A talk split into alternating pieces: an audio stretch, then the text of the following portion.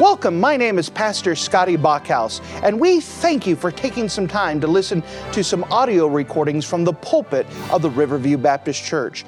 Our desire is to show the Lord high, holy, and lifted up, as well as try to be a blessing to those through the Word of God. Please enjoy this message, and we pray that it will be a blessing to your life. And if you wouldn't mind to take your copy of the Word of God and turn with me to the Old Testament book of Proverbs. The Old Testament book of Proverbs and Proverbs in chapter number six. Proverbs and chapter number six. We're continuing with our little mini series that we're hitting off and on throughout this year of going through the lessons in wisdom, the lessons found within the book of Proverbs we now find our way to the book of Proverbs in chapter number six, and we deal with a very heavy, important subject that the Bible discusses over and over and over. We find it mentioned in the book of Proverbs in chapter number six. The book of Proverbs, chapter six, and if you wouldn't mind noticing with me starting at verse number 24. Proverbs chapter 6 and in verse number 24, the Word of God says this To keep thee from the evil woman, from the flattery of the tongue of a strange woman. Lust not after her beauty in thine heart, neither let her take thee with her eyelids. For by means of a whorish woman, a man is brought to a piece of bread, and the adulteress will hunt for the precious life.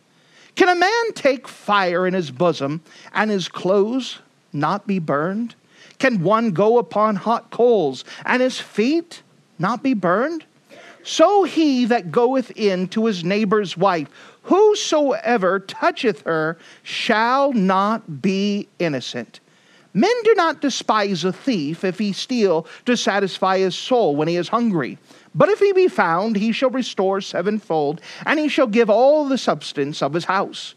But whosoever committeth adultery with a woman lacketh understanding.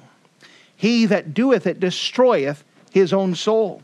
A wound and dishonor shall he get, and his reproach shall not be wiped away. For jealousy is the rage of a man, and he will not spare in the day of vengeance. He will not regard any ransom, neither will he rest content, though he givest many gifts. And if you're in the habit of marking things in your Bible, would you mark a very powerful phrase in the book of Proverbs, chapter 6? Proverbs, chapter 6, and notice with me verse 32, where it says, Whosoever committeth adultery. Whosoever committeth adultery. And with this, we want to hit from Proverbs chapter 6 the sin of adultery. The sin of adultery. If you don't mind, let's go to the Lord together and let's pray. Dear Heavenly Father, thank you so much again for you being a wonderful God. And as we come up to you, we thank you for the wisdom that you give us through your word. Lord, we understand that there, out of all the subjects in the Word of God, this is one of the things that we deal with practically that is the most uncomfortable. We could deal with other sins and we could get by, but this one is an uncomfortable sin. Just talking about it just gives everyone an ill ease. And that's because it is an awful, wretched sin, a sin against you. I'm asking, Lord, that you would give us much wisdom and much discernment as we examine this passage, that you would help us, that, Lord, that you would do preventative maintenance in the minds and the hearts of people are here. And Lord, that you would be a restorer of those who maybe have fallen. Lord, I'm asking that you would just do a work, a wonderful work, a work of victory in the hearts and minds of people tonight. Thank you, Lord, and we love you. In Jesus' name we pray. Amen. As we come to Proverbs chapter 6, we notice that this is the third warning Solomon has given so far in the book of Proverbs dealing with the subject of immorality. Three different times, or three times, including this one, Solomon has set his son down and he has talked to him about fleeing fornication, fleeing from the whorish woman, from the strange woman, to guard himself and to guard his heart. Now, of course, we know as a side, we wish Solomon would have followed this advice. But at this time, he's right with the Lord. At this time, he's getting direction from the Lord. At this time, he has the wisdom that comes from God. And he gives a very profound warning listed inside of the Word of God, one that we have to pay attention to ourselves. And so, if you don't mind, the first thing I want to hit in this passage is the principle of the strange woman. The principle of the strange woman. Now, we've defined this word strange before in an earlier message, but once again, we will redefine this word. And this is going to be a very important word through this passage. The word strange carries the idea of something that does not belong to you. It doesn't carry the idea that the person's deformed or strange looking or has peculiar ways or little idiosyncrasies. The principle of strange flesh is something that doesn't belong to you, but you have desire to have it. And once again, Solomon is warning about this principle of strange flesh. The principle grows to I want to touch something that I've never tried before. It includes someone or wanting someone or something because I'm not supposed to have it. And if we come to this idea of adultery, we know that there is a sexual thrill that comes from the flesh of desiring to have something that's not yours to have in the first place. And there is a dangerous principle here dealing with the strange woman, the woman that does not belong to you. And God warns very fervently, very clearly, very heatedly in this passage not to lust, not to go after, flee from the strange woman. Notice with me as we see this in verse number 24 we see that there's some principles here about the strange woman. Notice here the strange woman's tongue the strange woman's tongue. Verse 24 To keep thee from the evil woman, from the flattery of the tongue of a strange woman. Notice the Bible identifies the strange woman as evil. This word evil here denotes breaking up of all that is good. And this is what this woman is going to do is she's going to end up breaking up all that was good inside of a marriage, inside of a person's life. It carries with it the idea of moral depravity and corruption. This word evil, moral depravity and corruption. And so it puts attention on her tongue, on her mouth, on the words that come out. Her speech is beguiling. She is full of flattery. Sometimes people may use this she's a flirt. That she says something just kind of slyly. She says something just kind of off color, something suggestive, something teasingly. And it's like a honey trap. She's bringing this on. We know that there are some ladies who are horrible flirts. And whereas they may not think anything of it, they think it's just part of their makeup, it attracts men. This flattery, this flirting, this idea that this man might be able to have something that wasn't originally his. Could it be that she is opened up? Should, could she be there with the possibility? Is there something there to it? We have there was a warning to watch her lips, her beguiling things, that she knows what to say to weaken the resolve of the man. That as she just says nice things to him, as she begins to do suggestive things, not outright, not clear, but just off just a little bit, just suggestive, just enough to fill in the blanks. Enough of that starts weakening the resolves, and he gets to the place where Maybe perhaps I can get away with this. Maybe perhaps this is for me. Maybe perhaps she desires me. Maybe perhaps I can get away with this. The lips of a strange woman. The longer that a man listens to her speak, the more likely he is to be hooked by her speech. The Bible says, with this principle of the strange woman, that of the strange woman's lips, the things that are coming out. By the way, if we not only warning the men that men, when you start hearing a lady, don't engage in it. It says to keep from the evil woman, from the flattery of the strange tongue. There's an idea to flee, to go away from that. Don't engage in that. Notice that it is dangerous. You said, but I'm strong enough. You are not strong enough. Anyone is capable of anything at any time. And these words will soften the resolve of anyone. And it takes one moment in the flesh to give in. The principle here is stay away from it in the first place. Don't engage, don't stay away from that. Now, on the other side, ladies, guard your tongue. Guard your tongue. Do you know that you can carry yourself in such a way that some men won't even hit on you because you made yourself unavailable just by the way that you speak. That you speak of godly things, you speak of good things, you don't speak of down and dirty things, you don't speak of suggestive things. It, for them, they don't see you sexually in that matter because you don't speak that way. Guard your tongue, ladies. Men, stay away. Stay away. Not only the strange woman's lips, but notice the strange woman's looks. The strange woman's looks, verse 25. Lust not after her beauty in thine heart, neither let her take thee with her eyelids. This is a type of woman who's learned how to speak to people with her eyes. That she could say a whole lot with her eyes.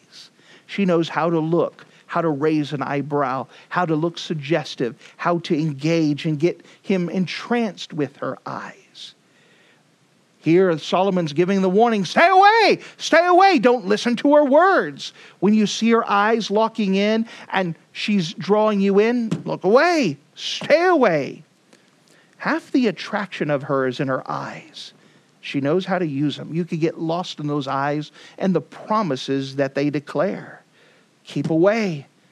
Keep away from her looks. Don't lust after her. The idea of lusting is carrying with this same theme that we've had is desiring something that's not yours to have. Gentlemen, you shouldn't even be that close. You engage in business, you have to engage in business, but then it's done. Stay away. Stay away. And then we see the strange woman's lips, the strange woman's looks, then the strange woman's loss. Notice with me as it goes on verse 26. For by means of a whorish woman, a man is brought to a piece of bread, and an adulteress will hunt for the precious life. Notice here, this woman is going to cause loss. First of all, financial loss. How many man has lost everything because he got engaged into the act of adultery. It ruined his marriage, lose, mer- messed up his reputation, ruined his testimony, disqualified him, met him to the place where there lost his home. All of this fell apart. And he's suffering financial loss, which then brings to this a final loss. And the adulteress will hunt for the precious life. Without a doubt, there are some ladies who are purposely looking to wreck homes, purposely trying to ruin lives, purposely looking because they think it is fun. And they leave chaos in their wake and they walk away as if there's no consequences for it. The warning, gentlemen, stay away. stay away. Beware of her lips. Beware of her looks understand her loss, the principle of the strange woman. But now we start switching subjects to a little bit heavier, as now the flame is turned hot, and God begins to explain here that how serious the sin of adultery truly is. Notice, if you don't mind, a second thing the burning from adultery. The burning from adultery. Notice with me in verse 27. Can a man take fire in his bosom and his clothes be not burned? Can one go upon hot coals and his feet not be burned? So is he that goeth in to his neighbor's wife. Whosoever toucheth her shall not be innocent. When someone is playing around with another man's wife, he is playing with fire. And by the way, this fire is not will if I get burned, it's when I get burned. There are always consequences, and these actions bring awful consequences. Now, we understand that God hates all sin, without a doubt, but not all sin has the same consequences. Not all sin has the same consequences. The sin of adultery brings awful, lasting, horrible consequences. Awful consequences. Awful consequences. God's the one who designed marriage in the first place. When people attempt to redefine God's definition, whether in theory or in practice, it serves to destroy the home. Remember that the home is the building block to society. Strong homes, strong society. Weak homes, weak society. And so, with this, we have to work on strengthening the homes. Today, homes are in such a disarray. We're at the place where, where sexualism is just a commonplace. There was a surveyor who stepped into a restaurant. There was a lady of, or uh, a group of ladies, 10 ladies, all circled around. The man came and said, You mind if I just ask you a couple questions? They said, Sure. He says, We're doing a quick survey of how many ladies have ever committed adultery. Out of the 10 ladies that was there, nine of them raised their hand admitting that they had committed adultery. One of them went home to her husband and explained the situation and said, Yeah, the guy came up and he asked us who he did. Now, I want to let you know that I raised my hand, but I did not commit adultery with you. It just, uh, my other friends raised their hand and I didn't want them to look bad upon me. That's the type of society that we live in today. Is that if people are not engaged in immorality and sexual sins, that the people who are doing right seem off because our society is so backwards that it's the idea that the moral fabric has now been destroyed with the redefining of the homes, with the idea of redefining marriage in theory or in practice. I can do whatever I want, it will be fine. My wife and I have an arrangement. All of those other things destroy the fabric it ruins the homes, which brings destruction upon a society. We now live in a society where there's so many places in an inner city where the, where the kids don't even know their fathers. They don't know who their fathers are. They don't have that male influence to help them in their life. And what happens is that the fabric ruins, things are destroyed. The idea is is put differently. The thought processes are changed. That when a fabric of a home is destroyed, it destroys societies. And we live in a society that we have ruins everywhere. The home is under attack like never before. It is more of a ministry of each and every local church to do what we can to strengthen the homes that we have, to help repair the breaches, to help repair and to help people and to have the strongest marriages we have because we live in a ruined society. And we have a hard time advancing forward spiritually because we're trying to repair the ruins. We're stuck trying to repair the home so we could have a society to function. And it hinders the work of God. It hinders what God is trying to do. It puts so much of a hindrance inside of the way. There are horrible consequences because of this sin. Which now brings us to the last part where we're going to spend the most time the grief from adultery. The grief from adultery. Notice with me in verse 30. Men do not despise a thief if he steal to satisfy his soul when he is hungry. But if he be found, he shall restore sevenfold, and he shall give all the substance of his house. Now, remember what we said before that God hates all sin without a doubt, but not all sin has the same consequences. Any of us could be very sympathetic to someone who's starving, who's homeless, who hasn't eaten in a while, and they shoplift, take from the store just to be, have something to eat. Every single one of us could be sympathetic to that fight. Every one of us could be sympathetic to someone who's struggling and they ended up stealing some money when someone's not looking from the wallet or find something and take it for themselves in order to feed themselves. Every one of us could be sympathetic here. The Bible says that if they get caught, you know, there's a little restitution that can be paid and then it can be forgotten about. You know, we're not going to bring it up ever again. But adultery is a sin that has horrible consequences. Notice, if you don't mind, it says in verse number 32 But whoso committeth adultery with a woman lacketh understanding. That he that he that doeth it destroyeth his own soul. Sin, adultery is a sin that ends up damaging the person doing the sin. It's a sin.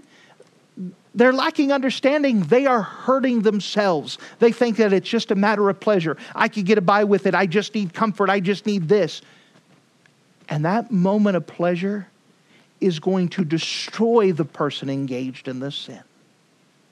Hold your finger here and turn with me to 1 Corinthians chapter 6.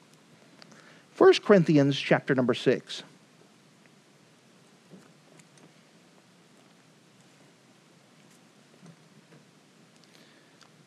Now, inside of the church of Corinth, they fancy themselves as super spiritual. And yet, as they're super spiritual, they have lots of problems going on. These super spiritual Christians were allowing inside of their church membership a man who was currently having relations with his father's wife. It was horrible and it was not being dealt with. Everybody knew about it, but nobody was dealing with it. In this super spiritual church, they had so much pettying fighting that they were taking each other to court, to a civilian court, and, and hashing out their problems in the public for everyone to see. In this super spiritual uh, church, they had people who were actually teaching others it's all right to go visit a harlot. It's fine and they were teaching this is acceptable inside of a church. Ah, go ahead, it's no big deal. I mean, you know, you go ahead and do whatever you want. They gave all kinds of excuses inside of uh, 1 Corinthians chapter 6, speaking about, uh, notice some of these things that they had here. Verse number 13, uh, verse number 12. All things are lawful unto me, all things are lawful to me. They had slogans. People would say, Listen, all things are lawful to me. I could go ahead and visit a prostitute. All things are lawful to me. See, I'm still going to heaven. I could do whatever I want. They had these little catchphrases. You know what we have today is the same catchphrase in a different form legalist! You're a legalist. Legalist is something that non spiritual Christians usually tell a pastor who tries to have standards. Listen, this is what we're going to do in the church, and this is what we're not going to do in the church. Legalist! By the way, legalist is not in the Bible, it is a man made term, but it is something that people use. It's a slogan, it's a catchphrase. All things are lawful unto me, I could do whatever I want. Notice another catchphrase, verse 13 meats for the belly and belly for the meats. God made the meats for the belly, and He made for the belly for the meats. Listen, God made all things, so we should be able to enjoy all things. That's what they were saying. These are the catchphrases going around. Listen, I can go ahead and gauge whatever I want. God made me to enjoy life, so I can enjoy it. These are super spiritual Christians here. And this is what they were saying to justify all of this. Now, Paul just flips his spiritual lid and he starts yelling. This is garbage. He's upset and he begins to scream. If you read this passage monotone, you're reading it wrong. He is upset. This is not good. This is not. He's just blowing his mind. Notice, if you don't mind, verse 15. Know ye not that your bodies are the members of Christ? Shall I then take the members of Christ and make them the members of a harlot? God forbid! What? What? Know ye not that which is joined to a harlot is one body? For two, saith he, shall be one flesh. He's just, what are you guys thinking? You can't justify this. What do you, no. Verse 17, but he that joined to the Lord is one spirit. Notice his conclusion statement to this flee fornication. Flee fornication. Those are two powerful words there. Flee fornication. That word flee means to run.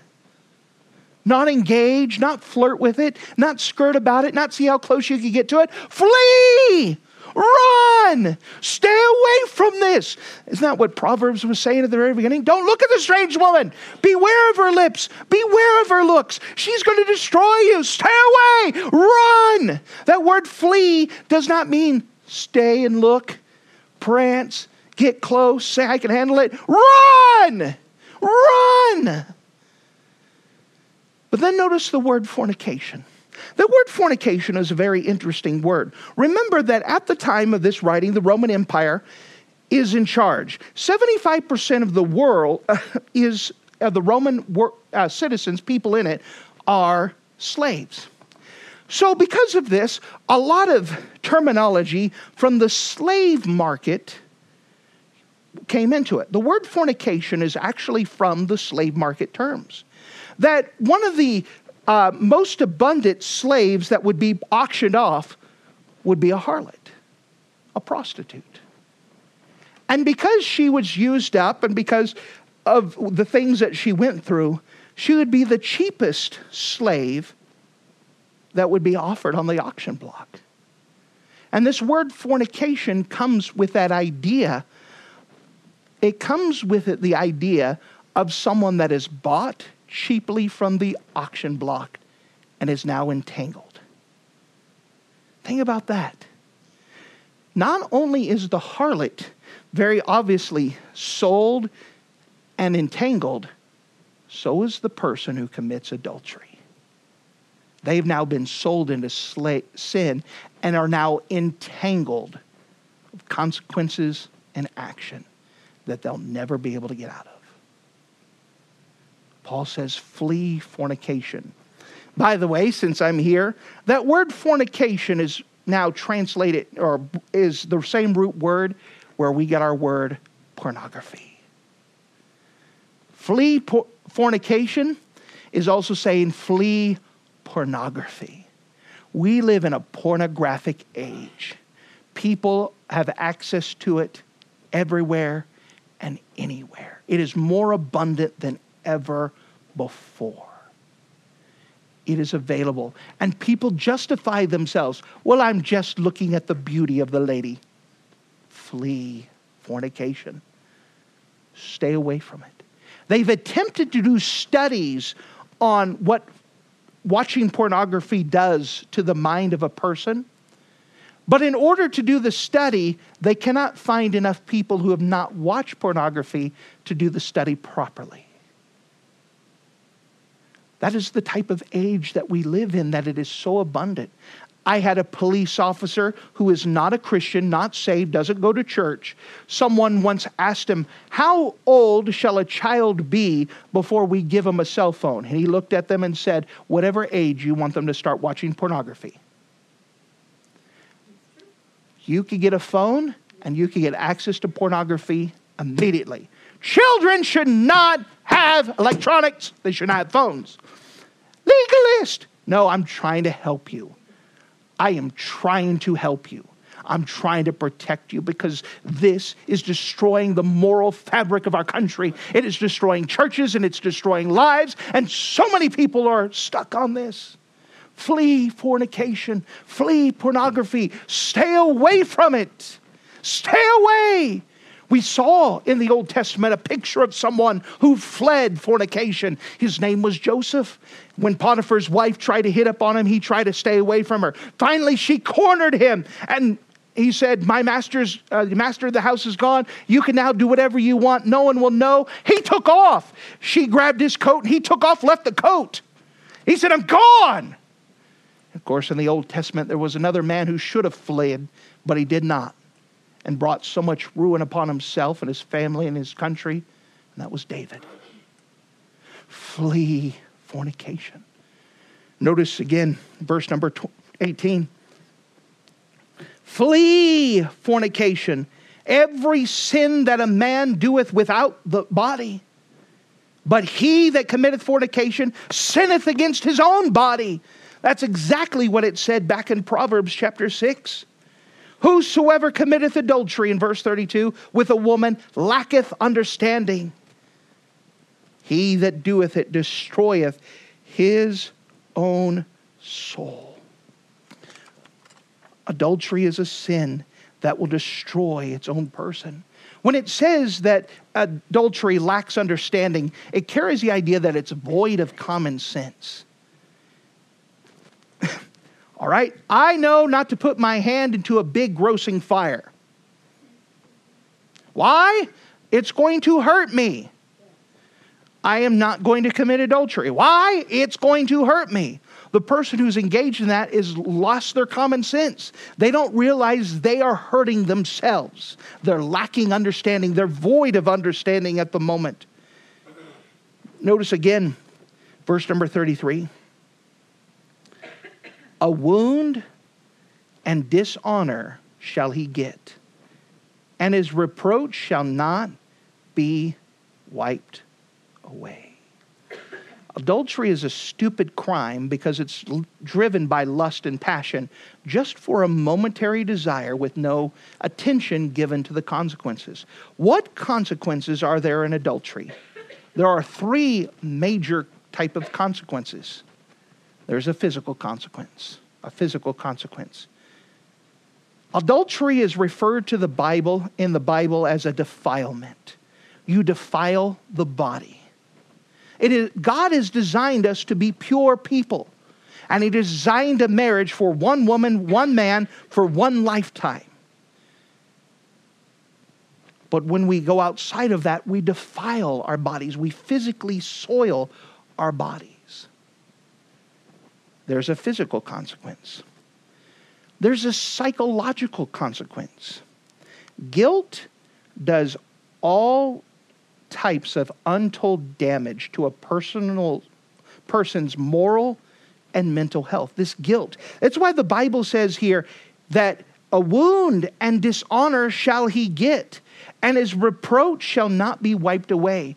People who've engaged in immorality inside of adultery, this is not something that you could just wipe away and say, okay, it's done and over with. It's not a type of thing, well, I forgive you, you forgive me, okay, it's all done. It's not that easy. It can't be wiped away. Now, hold on. There's hope, there's restoration. There is great hope, and we're going to talk about that hope in just a moment. But it's not just wiped away. And what happens is that if people say, well, I'm just going to wipe it away, redo, we're going to pretend it didn't exist it doesn't fix that guilt that is destroying the person on the inside. It's going to affect their mental health. It's going to affect how they deal with things. It's going to affect their relationships. This bitterness that will form, this loathing of oneself, this guilt that they have is going to be such a burden that they're not going to be able to succeed in the relationships they're supposed to have. Not until they get that fixed. Now, let me tell you, there's hope. You are not done. It is not just wiped uh, it is not something that says, well, you know, you have no hope. There is hope, but it is not as easy as wiping it away. but God can restore. But we have to understand there's consequences. Someone who doesn't recognize the consequences when they've engaged in here will not get the full restoring that they need. Does that make sense? I'm trying to help you now. I'm trying to say that God can do a restoring, but we have to admit that there's consequences that happen and we have to treat the wound. The wound. If I there's a big gash in front of me, I could put a band aid on there and say it's all better, but if I need stitches and you could see the bone, that band aid will not make it better. It's going to grow worse and worse and worse until it affects the whole body. It needs to be fixed, it needs to get properly treated, not just band aid or duct taped. This is something that needs to be handled correctly. And by the way, the Bible says there's hope. That's what I'm trying to say. There is hope. We live in such a broken society. Without a doubt, I'm not speaking to angels. Not everyone who's listening to me is saying, listen, I'm the purest person of all. I understand that there was a life before salvation. There was things that occurred. But there's hope and restoring, but we have to recognize there's consequences that have to be dealt with and treated properly so you can get proper healing. This is a message of hope. There is physical consequences. There's psychological consequences. This guilt will destroy. This bitterness will eat its own container. Then there's a spiritual consequence. It's a sin that could cause a person to be set aside from the work of God. If a pastor commits the sin of adultery, he is disqualified from being a pastor. He is set aside for service. This is a big deal because the calling of God is without repentance. For person, it could be a sin that could cause church discipline. That's what Paul was telling the church of Corinth. Why didn't you handle this? You knew this adultery was going on. This should have been something handled within the church, but you're so spiritual that you don't need it. He's upset. This is a sin that has consequences spiritually. Most importantly, it affects our relationship with the Lord, our fellowship with the Lord.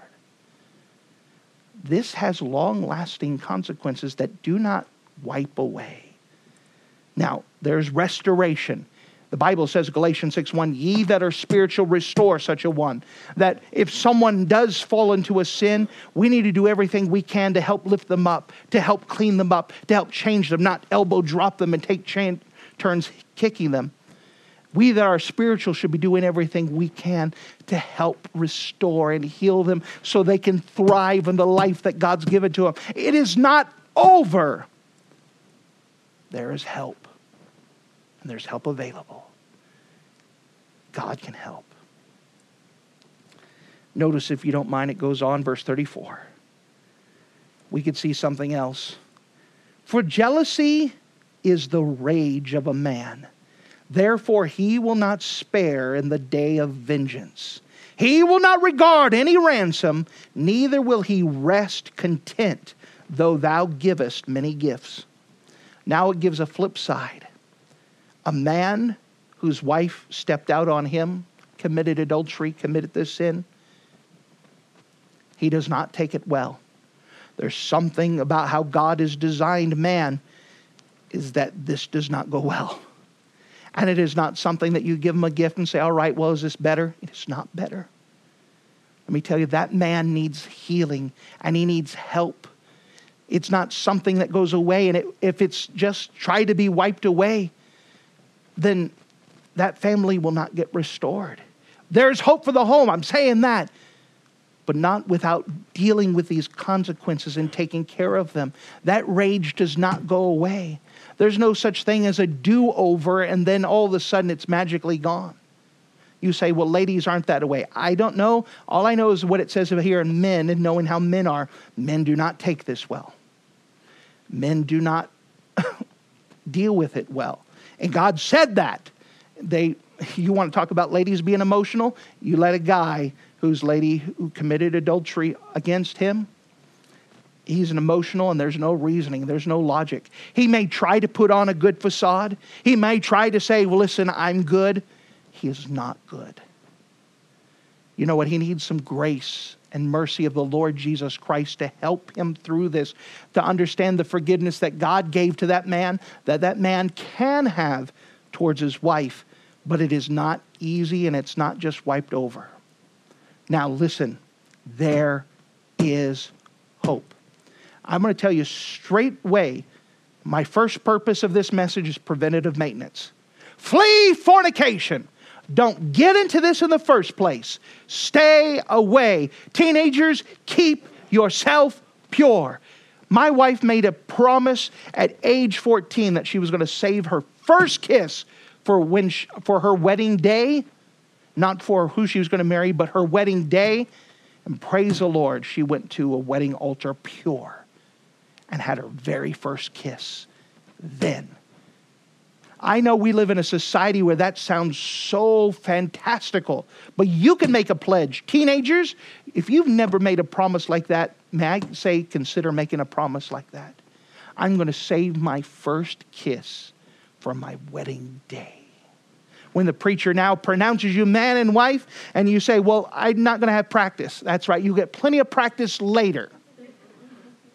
Let it be a horrible kiss but let it be your first one. Save it.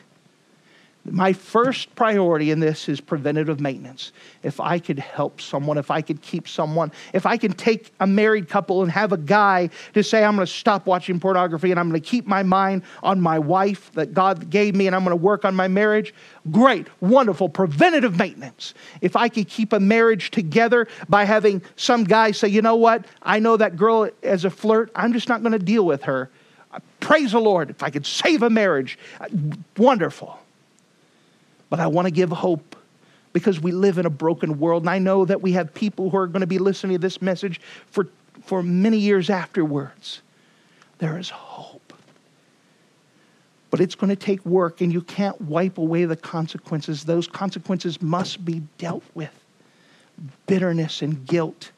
If they're not dealt with, they're going to be covered up and that bitterness is going to grow, and that bitterness is going to be towards the other spouse, and they'll never have restitution. They'll never become one flesh again. There will be two people living in the same house, and that's it. I told you at the very onset that of all the sins that are mentioned in the Bible, this is the one that makes us the most uncomfortable because it's very uncomfortable. But because the Bible mentions it so many times, I have to mention it. Because we have to give people preventative maintenance, then we have to give them hope, realistic hope that these things need to be dealt with. Marriages can be solved, marriages can be fixed, there can be restitution, but these consequences have to be dealt with in order for them to be true reconciliation. We want to salvage homes. We want to take what we have and strengthen the homes up. If there's a family whose husband is stuck on pornography, let me tell you, pornography is such an addiction. Many people said that pornography is more addictive than crack or any other drugs. And yet, it's such an acceptable sin that everyone's doing it.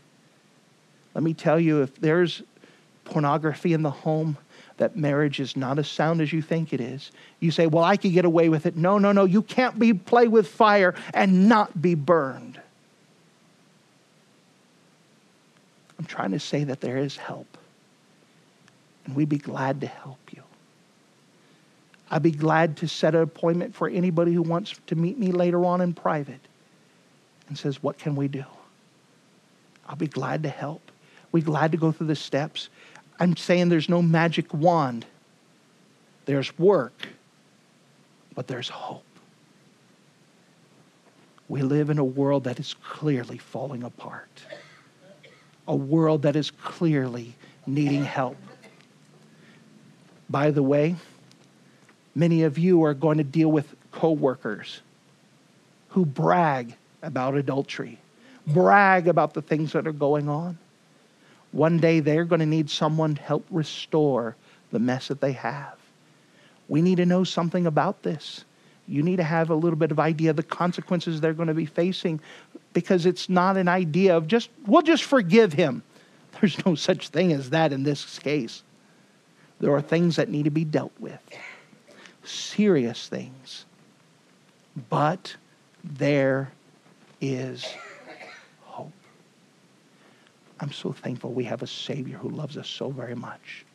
A Savior who's interested in restoring, fixing, healing, and strengthening marriages, strengthening homes.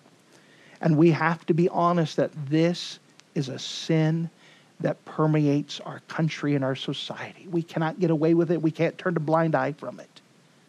We live in a time where teenagers are committing fornication and it is promoted. We live in a time where kindergartners are now ex- exposed to sexual things right off the bat. This is going to get worse, not better. And we have to do even more preventative maintenance, and we have to do more restoring. But there is hope because we have a God in heaven who loves us so much and his forgiveness is so real. There's hope for the home, and we want to help. Thank you for listening to this audio message. This is Pastor Scotty Bachhaus, and I encourage you to take this information that you just received and make a specific decision to follow after the Lord. If you don't know Jesus Christ as your Savior, let me beg you to take the time to receive Jesus Christ for the forgiveness of your sins. If you are saved, I encourage you to make a decision in your life to help you get closer with the Lord. If there's anything specific we can do to be a blessing or to pray for you, we encourage you. Look us up on the internet at riverviewbc.com. Once again, that's riverviewbc.com. Or if you would prefer to call us, you could give us a call at area code 920 530 6308. Once again, that number is 920 530 6308. If there's anything we can do to be a blessing or an encouragement to you, please let us know. We would love to make ourselves available. Thank you.